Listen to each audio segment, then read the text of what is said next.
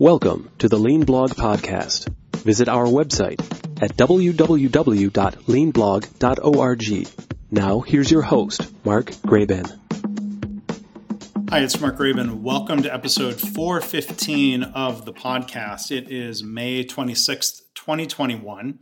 My guest today is Tracy O'Rourke. You'll learn more about her in just a second. But if you want to find show notes and links to her website, her podcast, her books, and more, you can go to leanblog.org slash 415.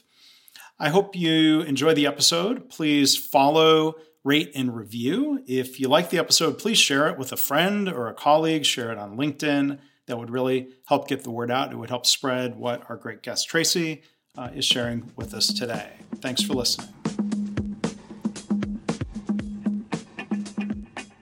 Our guest today is Tracy O'Rourke. She is, to tell you a little bit about Tracy, um, she is the co author of a book called The Problem Solver's Toolkit, a surprisingly simple guide to your lean Six Sigma journey. She is the co founder of the Just in Time Cafe, which does podcasts, webinars, fair to say, and more, Tracy? Mm-hmm. Yes, absolutely. So you can find that at JIT Cafe. And the other co in these collaborations is Elizabeth Swan, who was our guest back in episode 389. So, Tracy, it's great to have you here with us today. How are you? I'm doing great, Mark. Thanks for having me. I'm happy to be here.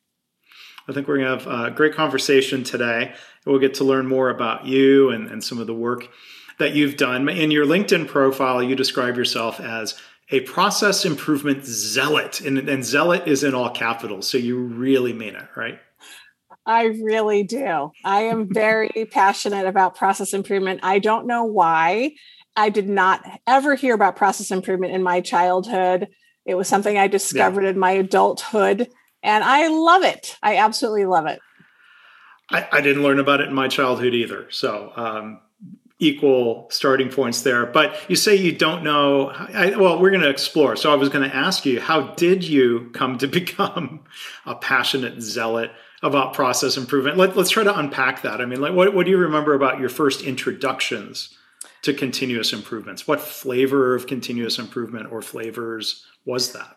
Yeah, sure. So, my first formal introduction to process improvement, because, you know, we're problem solvers our whole life we solve problems all the time. But my first formal introduction was when I was hired at GE Appliances back in the 90s mm. when Jack Welch was there.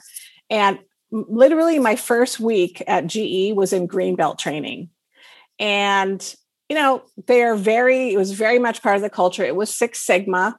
Mm-hmm. And what's interesting about GE is it's a very flat organization. So I was frontline when I got hired, but there was only four people between me and Jack Welch. Hmm. And Jack Welch manages managed 12 businesses. So very flat organization. And one thing I noticed about GE was you openly discussed what you wanted to do uh, in the next two years. So you, there was a lot of movement and a lot of encouragement of movement. So that was unusual for me. I wasn't used to talking to my boss about, I'm going to leave you and this is what I want to do next. Mm-hmm. So one during one of these conversations, he asked me, "Well, what do you want to do next?" And I said, "Well, you know, I think I I really want to pursue this this black belt position." and he goes, "I think that would be great." So I called the black belt that was my black belt at the time, and I said, "Hey, I um I'm thinking I really want your job." I really want your job. And he goes, Well, that's great because I just took another position somewhere else and I'm going to recommend you. Oh, and so I, I applied for the position. About 20 other people applied and I got the job. And I honestly, as soon as I got the job, I said, How come you hired me for this position? because I had, I mean, I was just a green belt. I had done green belt projects. I haven't hadn't been to black belt training or anything. And what they told me was that they had a new position in mind. It was a field black belt, and my primary role was to travel all over the country and train GE customers on Six Sigma. And I was going to be their free resource. And so they felt they felt like, well, it's probably easier to, to teach Tracy statistics than to teach an engineer how to talk to customers. that's what they told me. Yeah. So that's how it started. And then my first week in black belt, uh, as a black belt, was in black belt training, and I thought I made a mistake. I was like, "Oh what? my gosh!" So this is almost becoming a sub episode of my favorite mistake. But what was why? Why did that seem like a mistake to explore that here? So it was four weeks of training and it was heavily geared towards manufacturing and st- there's a lot of statistics and we were spent a whole week on design of experiments mm. And i had i was tasked with the burden literally of converting it into how is this going to apply to ge customers people like mom and pop appliance organizations like aztec appliance or or even larger uh, uh appliance companies like home depot and so I asked a lot of questions while I was in black belt training. And then the teacher told my boss that I asked too many questions. no. I was like, but that's good, right? to, to me, it is, yeah. But so that's how I, I got started originally. And um, I really liked the work, absolutely liked it. I didn't want to switch jobs after that at GE. I wanted to stay as a black belt. Hmm. And it was, it was, they told me they were eliminating after, you know, it was just three of us as field black belts for the whole country. And then you know, I had basically the entire Western United States. So anytime any customer had a question or wanted to learn, I'd fly out there. And then we, we went from three to five to seven to nine to 13 people. And then they said, okay, our customers know enough about Six Sigma. We're eliminating the job. We want you to move to Louisville, Kentucky. I ain't moving. I lived here in San Diego. So that's kind of how it started. And then I became a consultant right after that. And actually, it's funny story. I won't get into too much detail, but GE ended up being my first consulting customer. so let me, let me ask this. I mean, how many design of experiments, DOE exercises did the customers ever go through? When did you ever use that week's worth of training? You know, that's the hard part is it's a little harder to apply in a transactional environment where the variables are harder to control so unfortunately, you know, there wasn't a lot. I, I do have some good examples of DOEs that were applied in transactional, but mm-hmm. for the people I was helping and what they really wanted me to help them with did not apply. DOE was not applying. Mm-hmm. Yeah. So yeah. a lot of training for not so much use, quite frankly. Sure. So at, at that point in the late 90s, GE was all Six Sigma. Mm-hmm. Correct. I mean, how, yes. how did you? I mean, and, and then I think you know GE started incorporating lean. Did you learn lean then after you left GE or how did that yes, I did learn lean. And a part of it was I was hearing a lot about lean and I really wanted to learn it uh, uh completely wholly. I didn't want to just smack on a couple of tools. I really had this desire to really learn what is this stuff about. And I picked up a book called The Kaizen Event Planner, written by Karen Martin and Mike Osterling, read it, saw that they both lived in San Diego. And I literally found Mike Osterling and called him. And I said, I need to meet with you. I need to have coffee with you. I think I maybe mm. even, you know, I think I even maybe emailed Karen too. And at the time, I think she was just out of the country or something. So, anyways, Mike was the first to respond. We went for coffee. And I said, Look, I know you're going to think I'm really crazy, but I will be your Vanna. I want to learn what this is that you're doing. So if you have any local accounts, I will totally respect your client. I will be your Vanna. You need help? I'm here. And so he was asking me a lot of questions about, well, what do I did? And and you know, it's more transactionally focused. And after that meeting, I thought it was great. But then I thought, that guy's never gonna call me. He's not gonna, who am I? Well, he did. And we did a couple of things together and he said, Look, I'm doing these four value stream mapping sessions. Can you run the two that are transactional? And then I'll run the other two. And that's how we ended up working together. And then he recommended me to be on the Lean Enterprise uh, instructor group at San Diego State University. And we did a, couple of collaborations together. So Mike is my unofficial mentor, and he's great. He is a good mentor to have. I've met Mike um, a number of times, had the chance to collaborate. I brought him in on some client work that I was doing, and um, he's great. Karen's great. So mm-hmm. good, good yes. mentors and friends to have in the lean world for sure. They are. Yeah. And we're still we still collaborate today, Mike and I. As a matter of fact, yeah. I just was emailing him today, and he's like, "When are we going to get together?" So, I, he's a great guy. Yes. So uh, before we talk about you know the consulting and the, and the work that you've done, there's a couple things I want to explore or ask you about. So for one, you're still teaching through mm-hmm. UC San Diego Lean Six Sigma program. Can you talk about that a little bit? Absolutely. So I started at San Diego State. Angela Miller worked at San Diego State. Then she got hired at UC San Diego as a program manager. And she's like, hey. so she called me and we started collaborating on developing and bringing a Greenbelt course to UC San Diego about seven years ago now. And she really has done a lot to develop and build the programs at UC San Diego. She she only had for a while she had project management as a program that she was managing and lean six sigma. And then it just became lean six sigma because it was so much work. And so I, i'm the, the lead instructor for the greenbelt program at, at uc san diego and have been doing that for a while. And that that uh, we went from offering one course a semester to four courses a semester because of the growth and the demand and we just recently created a Lean Six Sigma leader course. And that's starting again on May 18th, a new course. And that's going really well too.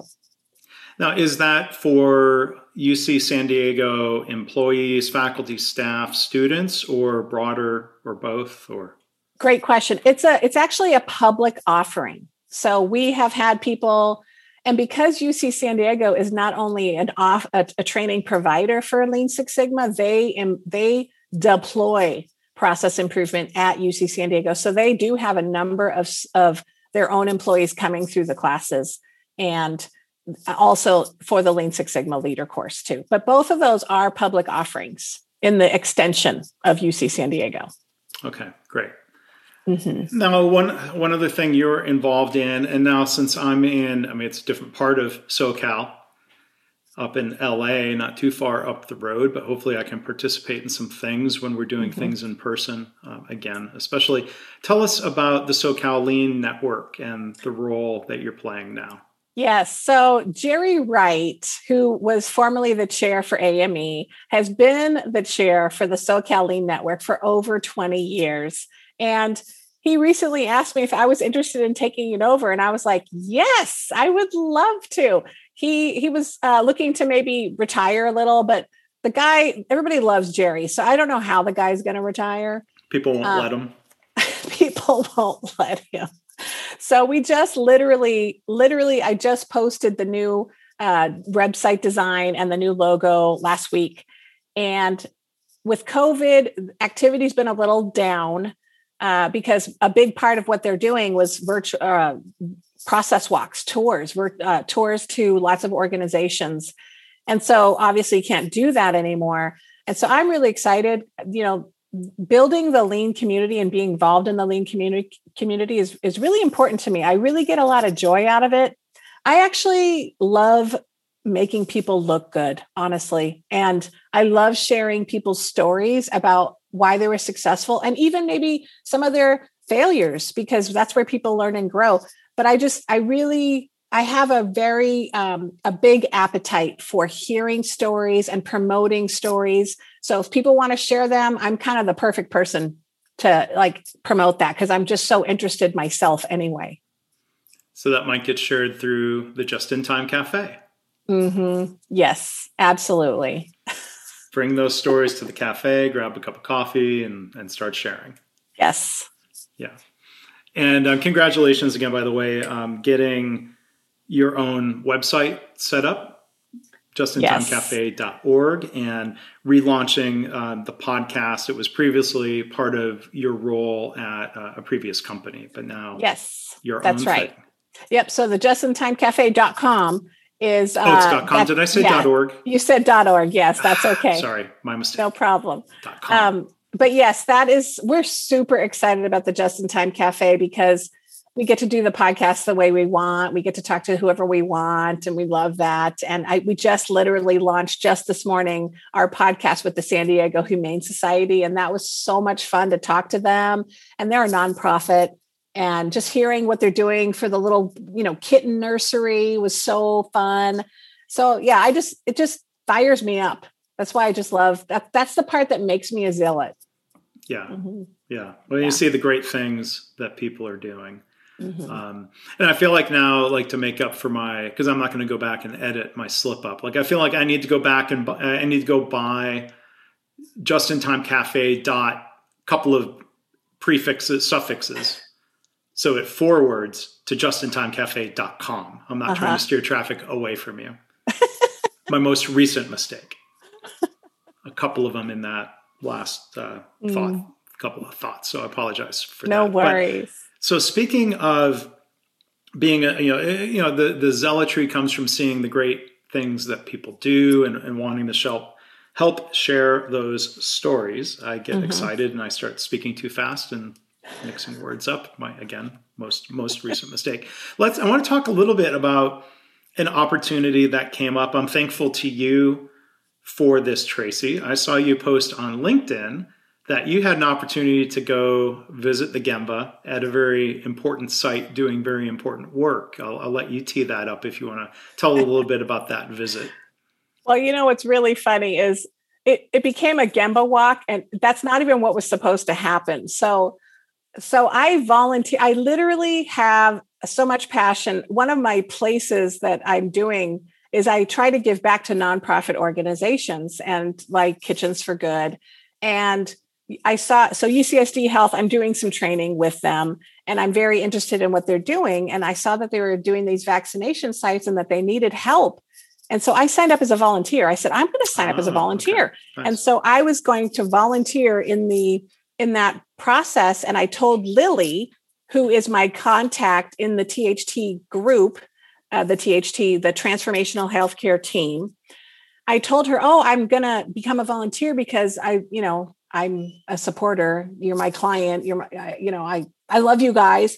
And she was like, "Well, you let me know when you're going to volunteer. I'll come and meet you."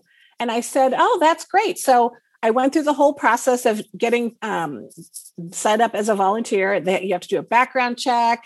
And, you know, it's very, you know, which is great. I was impressed that they had such a level of detail. They don't just let anybody, you know, uh, volunteer there.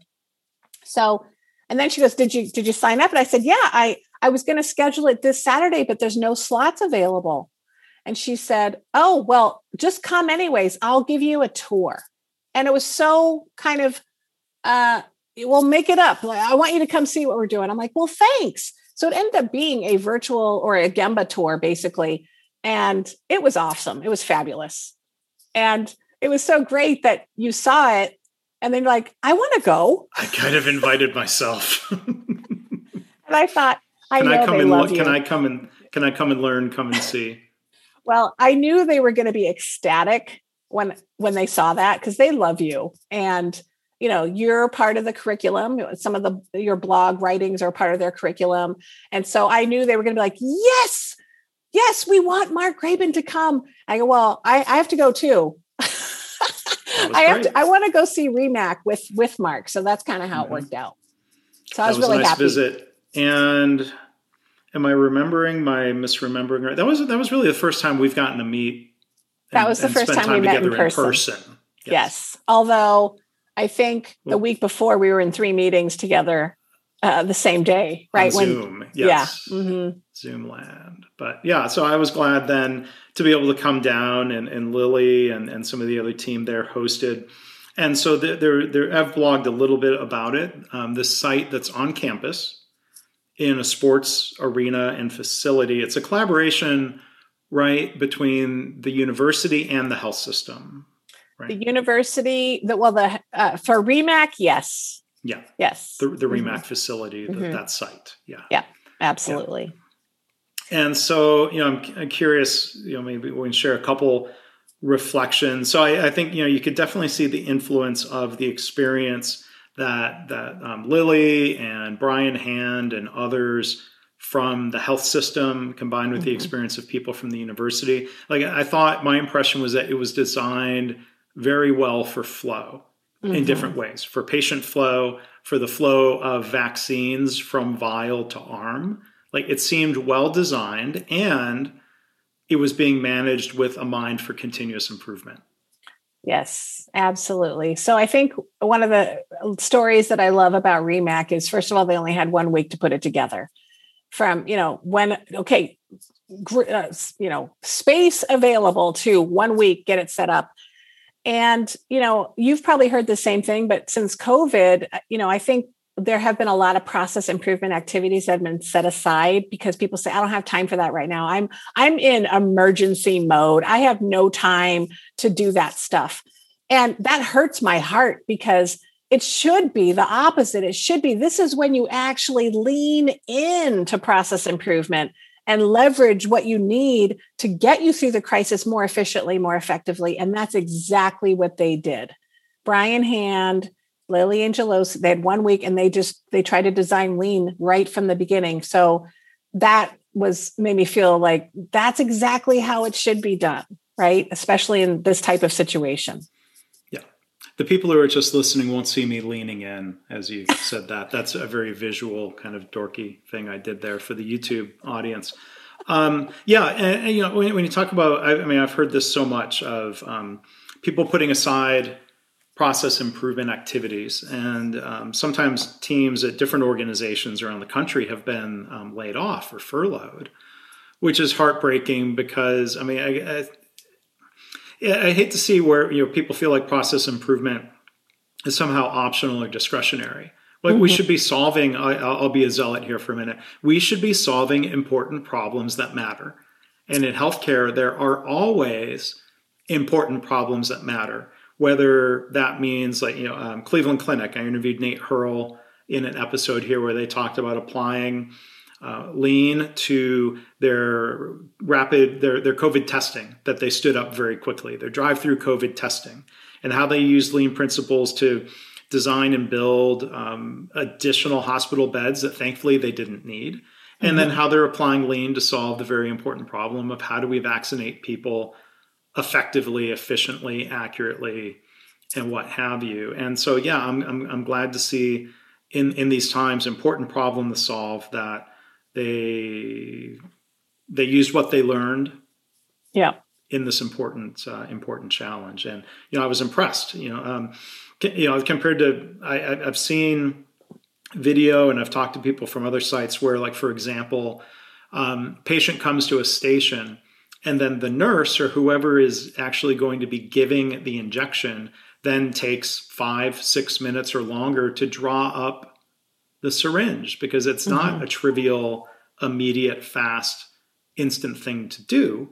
Mm-hmm. And so then the number of patients they can vaccinate per hour is based off of that, that bottleneck rate. Well, what they've done at RIMAC and I've seen at other sites, they set up a subassembly area where they had people filling syringes and you can balance the work and then deliver syringes that are ready to go mm-hmm. to the table. Yes. And that means the patient doesn't wait as long. That division of labor, I think, is a, a smart way of improving improving flow. Yes, and as a matter of fact, we got ch- a chance to talk to one of the girls that was in charge of that, and she was a traveling nurse. She was coming in from Wisconsin, and first of all, she was telling us how much she loved San Diego, but then she was new to process improvement and was so impressed with how the entire vaccination station was being run, the systems, the huddle meetings, the huddle boards. And she was she was like, I am so impressed. I would want to come here for care. it sounded like she would want to work, in, if not there, in an environment that had that same culture and approach. Like she was, I think, fairly young in her career, but she, as a travel nurse, she's been to, I'm sure, a lot of different hospitals, and it's it's sad that this was her first exposure. I was excited mm-hmm. that her enthusiasm, if not zealotry for it, was because it was helpful. It was they helpful. weren't going through the motions of doing it just because someone said we have to have a board and we have to do a huddle. They yep. were finding it, they were making it useful. And that's so yes. powerful. And uh, even though she was young, I got the impression she had visited quite a few places and had worked a few places, and that wasn't the case in some of those other places. So, yes. Good that she is getting exposed um, to that, and you know they're they're they're vaccinating upward of uh, they're able to va- uh, vaccinate five thousand people a day, and mm-hmm. now that some of the vaccine supply constraints are behind them, that place is really going to hum and it's going to do a lot of good. Mm-hmm. Yes. And it feels good to know that that they're implying process improvement. I mean, it just makes me so happy. And they had a lot of learnings from their original vaccination station, which was Petco, which was a collaboration between UCSD Health and the Padres. And they had to close that facility down, of course, because the Padres are now back in business. It, it was in a parking lot near the stadium. Mm-hmm. Yeah. yeah. So, uh, so that was interesting, and they had a lot of learnings from that too. So that obviously helped with designing the RIMAC opening. Yeah, and it was very interesting to see. You know, that drive-through model is very different in mm-hmm. terms of the patient flow and um, control. You know, thinking about safety and controlling the movement of vehicles when you have people around um, on foot. And um, yeah, it's just it's a it's inter- interesting, a very different operating model. Gets the same mm-hmm. job done. In some mm-hmm. ways, maybe a better patient experience because you stay in the comfort of your car. Yes. Um, in some ways, like you know, we, we, saw the batching of how cars are in a line, and and some of the timing takes a little bit longer because the cars all get released as a batch of mm-hmm. I think it was twelve. So 12 the cars. longest the car that's taking the longest in that group dictates how long the group is there. But I don't think anybody was pulling away from there uh, with a frown on their face. They were people were you know, pretty people, happy. People were very happy, and, and it's been very uplifting yes. to see those those environments. And Lily was pretty funny. So when she took me on the original tour, she was like, I'm going to just show you all the stuff that's not working too. And she showed me the supply cabinet. She's like, oh my gosh, what's happening over here? We need some help over here. And so we were even talking about bringing in like a, a 5S effort, if you will, with some of the Lean Six Sigma people, the people that were in training uh, as a you know potential project and things like that. So Lily's great because she's she's very appreciative and humble of their journey and also recognizes when there's opportunity for improvement and that's a nice that's a nice mixed a mixture yeah with a dash of willingness to share what they're doing with others i appreciate mm-hmm. that too mm-hmm. yes so um, thank you again tracy and if you're listening um, lily and brian and the others thank you for um, that opportunity to come and visit and learn um, so tracy i want to uh, talk about you know your your 20 20 years we'll say, in consulting? 20 years. Yep. 20 years this year. Okay. 20 years this year. Mm-hmm. And, you know, from starting off in industry and you've, you've worked in now um, different aspects of government and with nonprofits and educations, like, you know, talking about, for example, lean in government. Um, what what are you know, of all the different levels of government we have in the United States? What, what are some um, have have you worked kind of across all those different levels? I have. So I've I've had the the pleasure really of working at city level, county, local, state, federal government, all different kinds of agencies. The procurement processes are not great. like getting actually getting set up to finally do the work, uh, which is fun. Uh, but yes, I've had a, a, a good amount of experience at all different levels, which has been great and and so yeah city county local yeah city and county or local you've got state you've got federal and then also the military yes did you so say military some, yeah. yes did some work with the navy and the army um, especially here in san diego san diego is a big mm. uh, military yes. town so did some work with them as well so people like um, and then you know a lot of my government work has been like la county kern county king county and I've had a couple of city work as well, city of SeaTac, city of Shoreline, uh, places like that. So de- definitely, definitely a lot of different agencies. Yeah. Mm-hmm. So what, what are the, uh, we, there's some different examples we can talk about here, but what, what are some of the things the military is interested in when it comes to lean and Six Sigma? My, my most favorite example is when they were having some problems fulfilling their capacity to maintenance jets. So we're talking billion dollars of of assets not able to run because it, it's not the maintenance for it isn't being done. And they're just sitting there waiting. So imagine that.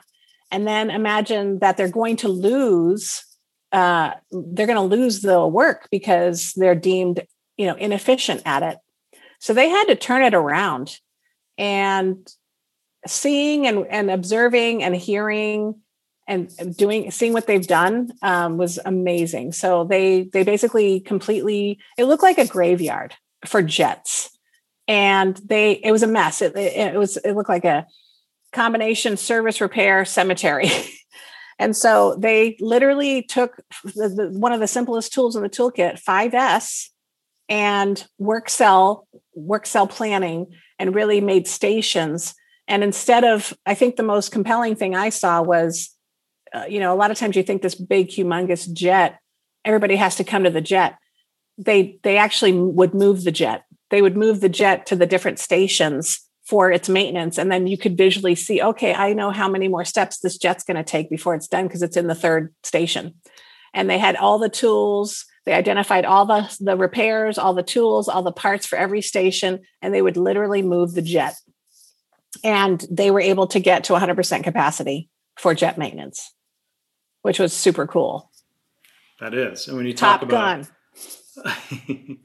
when you talk about you know um, you know there, there there are applications sometimes where people um, use 5S in a way where you might step back and say, how's that really helping the core of the needs of the organization? But here it sounds like, yeah, when when you talk about getting jets back into operational status um, that's mm-hmm. that's so uh, yeah. application of that method to solve an important problem. Back to this back to the soapbox of let's solve important problems. Yes, and there's simple like the same thing with ships. So in the Navy, turn time. You know, you think about turn time for airplanes. That's I think the thing that most people are are the most familiar with is oh, you got to turn the, t- the the airplane for the for the next flight. You got to clean it, get all the trash. Well, it's the same thing for a ship.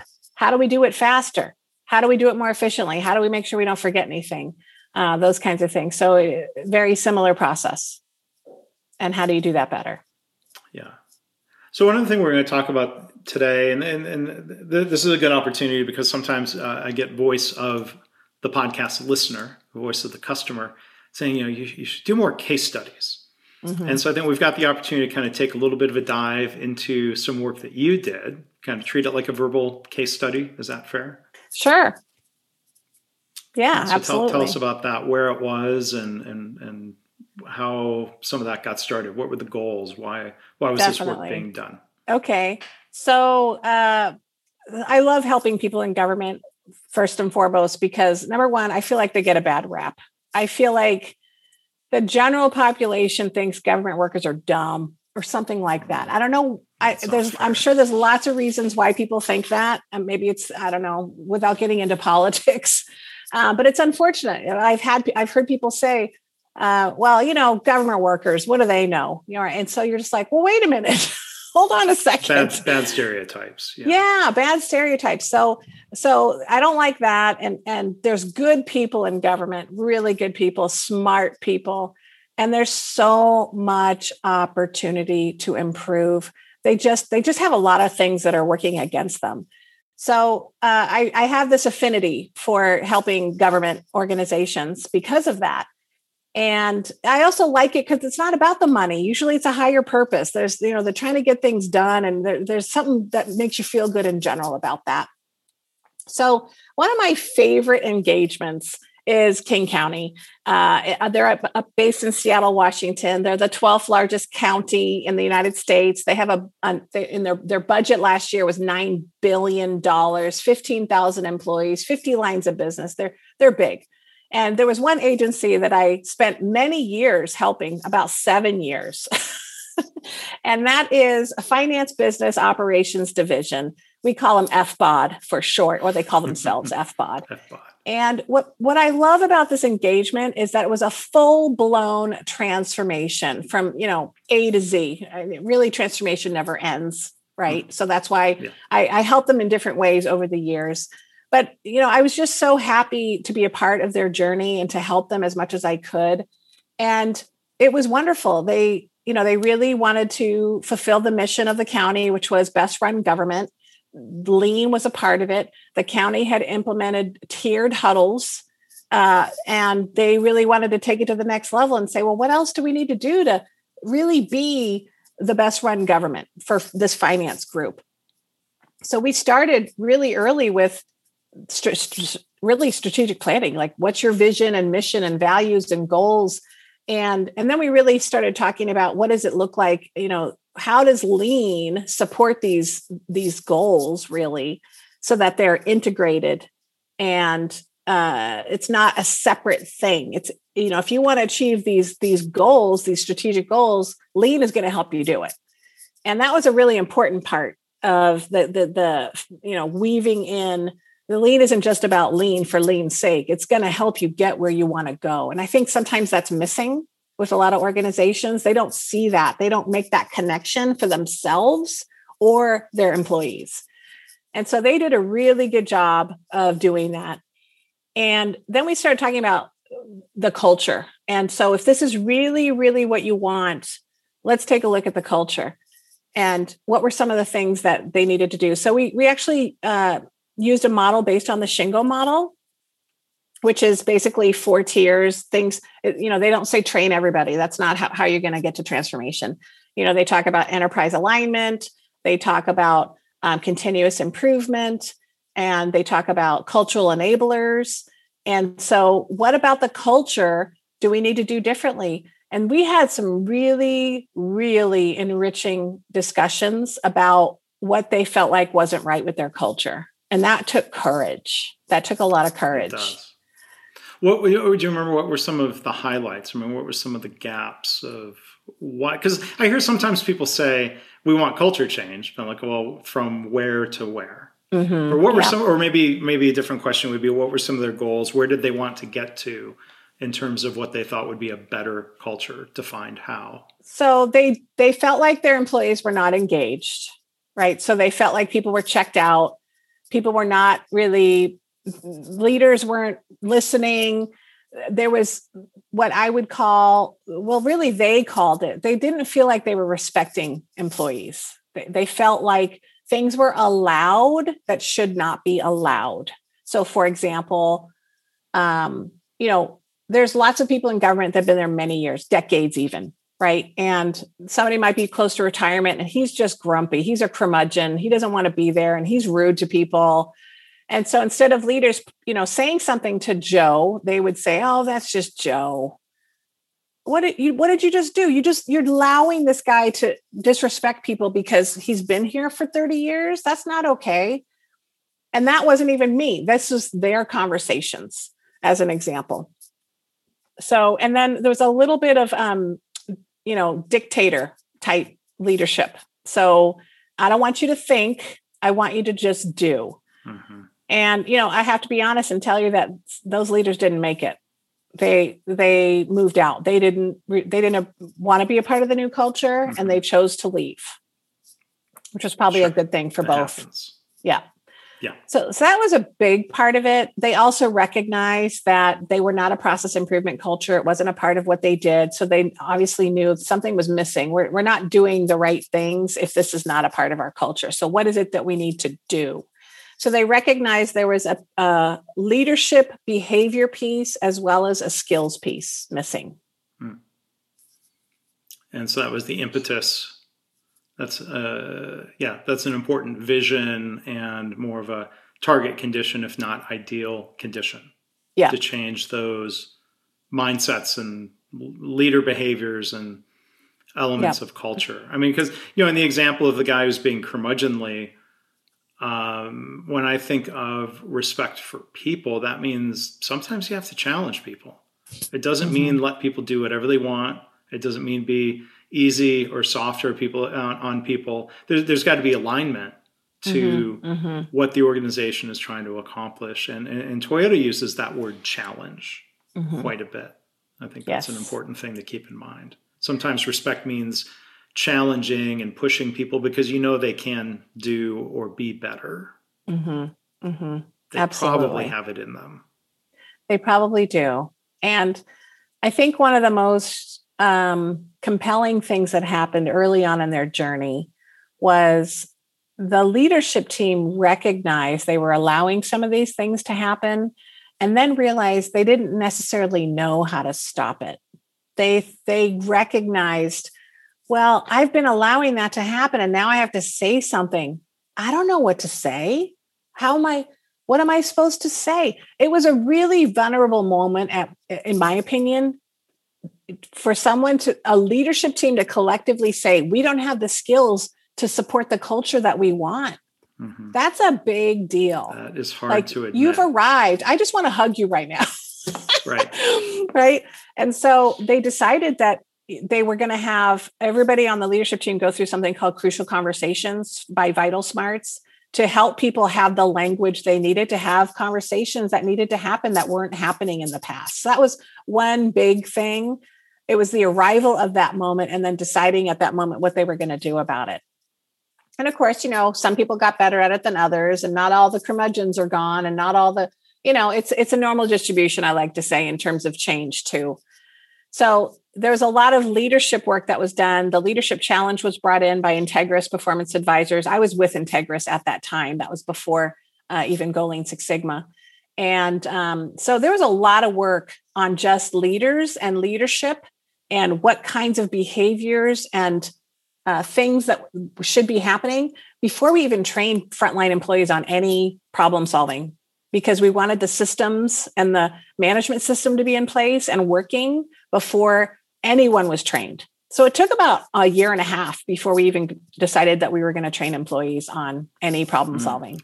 Wow, interesting. Well, and that's good because the the, the alternative of um, like if an organization says, uh, "Well, we're, we're going to train all the frontline staff," the implication is the frontline staff are the problem.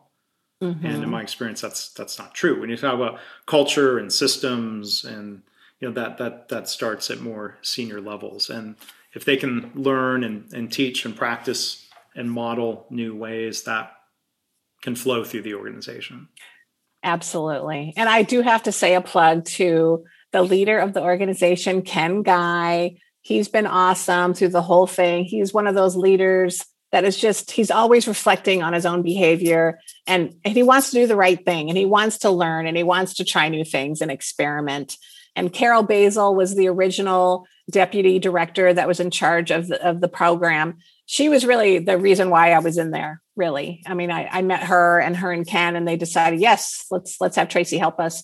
And then anju greenhouse and kara cusetto all of them they're an awesome team so carol left um, and then she went to go work uh, at an uh, Accenture for a number of years. And then she's like, I'm just going back to FBOD because I like FBOD.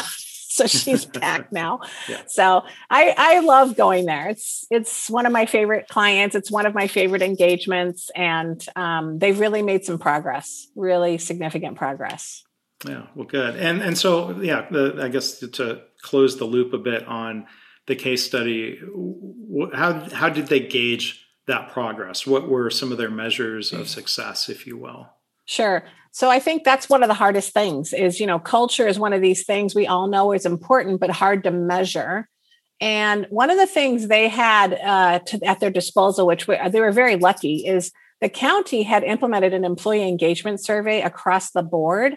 So it wasn't necessarily their survey, it was the entire county survey. And honestly, their initial ratings were not very good.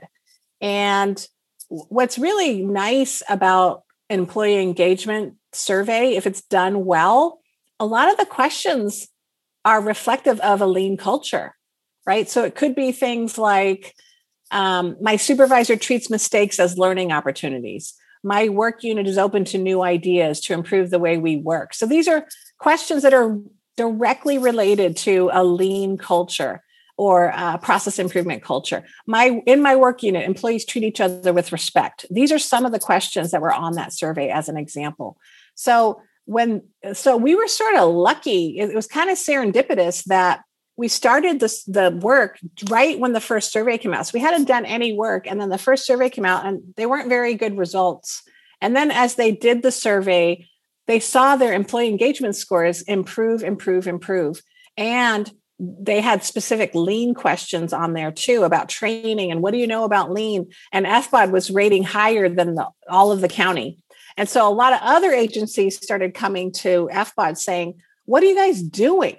So we ended up doing a lot of work with a lot of different agencies. And the funny story is i mean seattle's really the only place i could walk in the streets and i recognize people because they have six different agencies in one building on every floor and i think i was helping four of them and so uh, I'd see people all over the place that I knew. So I had to be careful. yeah. But that's really how they measured it was their employee engagement. And mm-hmm. and the beauty of that was they could compare it to the other agencies. And um, you know, obviously they're doing it to themselves, but uh, it was really helpful to see. So that's yeah. really where they saw the improvement. Well, good. And hopefully that inspires uh, similar work in other parts of the county government. I mean, there are a lot of good things happening in Seattle. Um, there are, you know, Boeing has in a lot of ways led the lean manufacturing charge in the area. People have peeled off from Boeing, or Boeing has helped um, health systems, including Seattle Children's Hospital and Virginia Mason Medical Center. And I've met people from um, the port of Seattle, which includes mm-hmm. the airport and other operations. Um, a couple of them came to Japan on one of the tours that I helped facilitate through Kaizen Institute, and I've run into some of them at different events and conferences. They, you know, they're really um, committed to this, so it's mm-hmm. um, quite quite uh, a lot of um, great activity. If they have a Seattle Lean network, there there would be a lot of opportunity for people to um, network and learn and share with each yes. other. There's so much yes. good stuff happening there. I did. They did have a few uh, where they had, you know, Microsoft was participating, Amazon, government.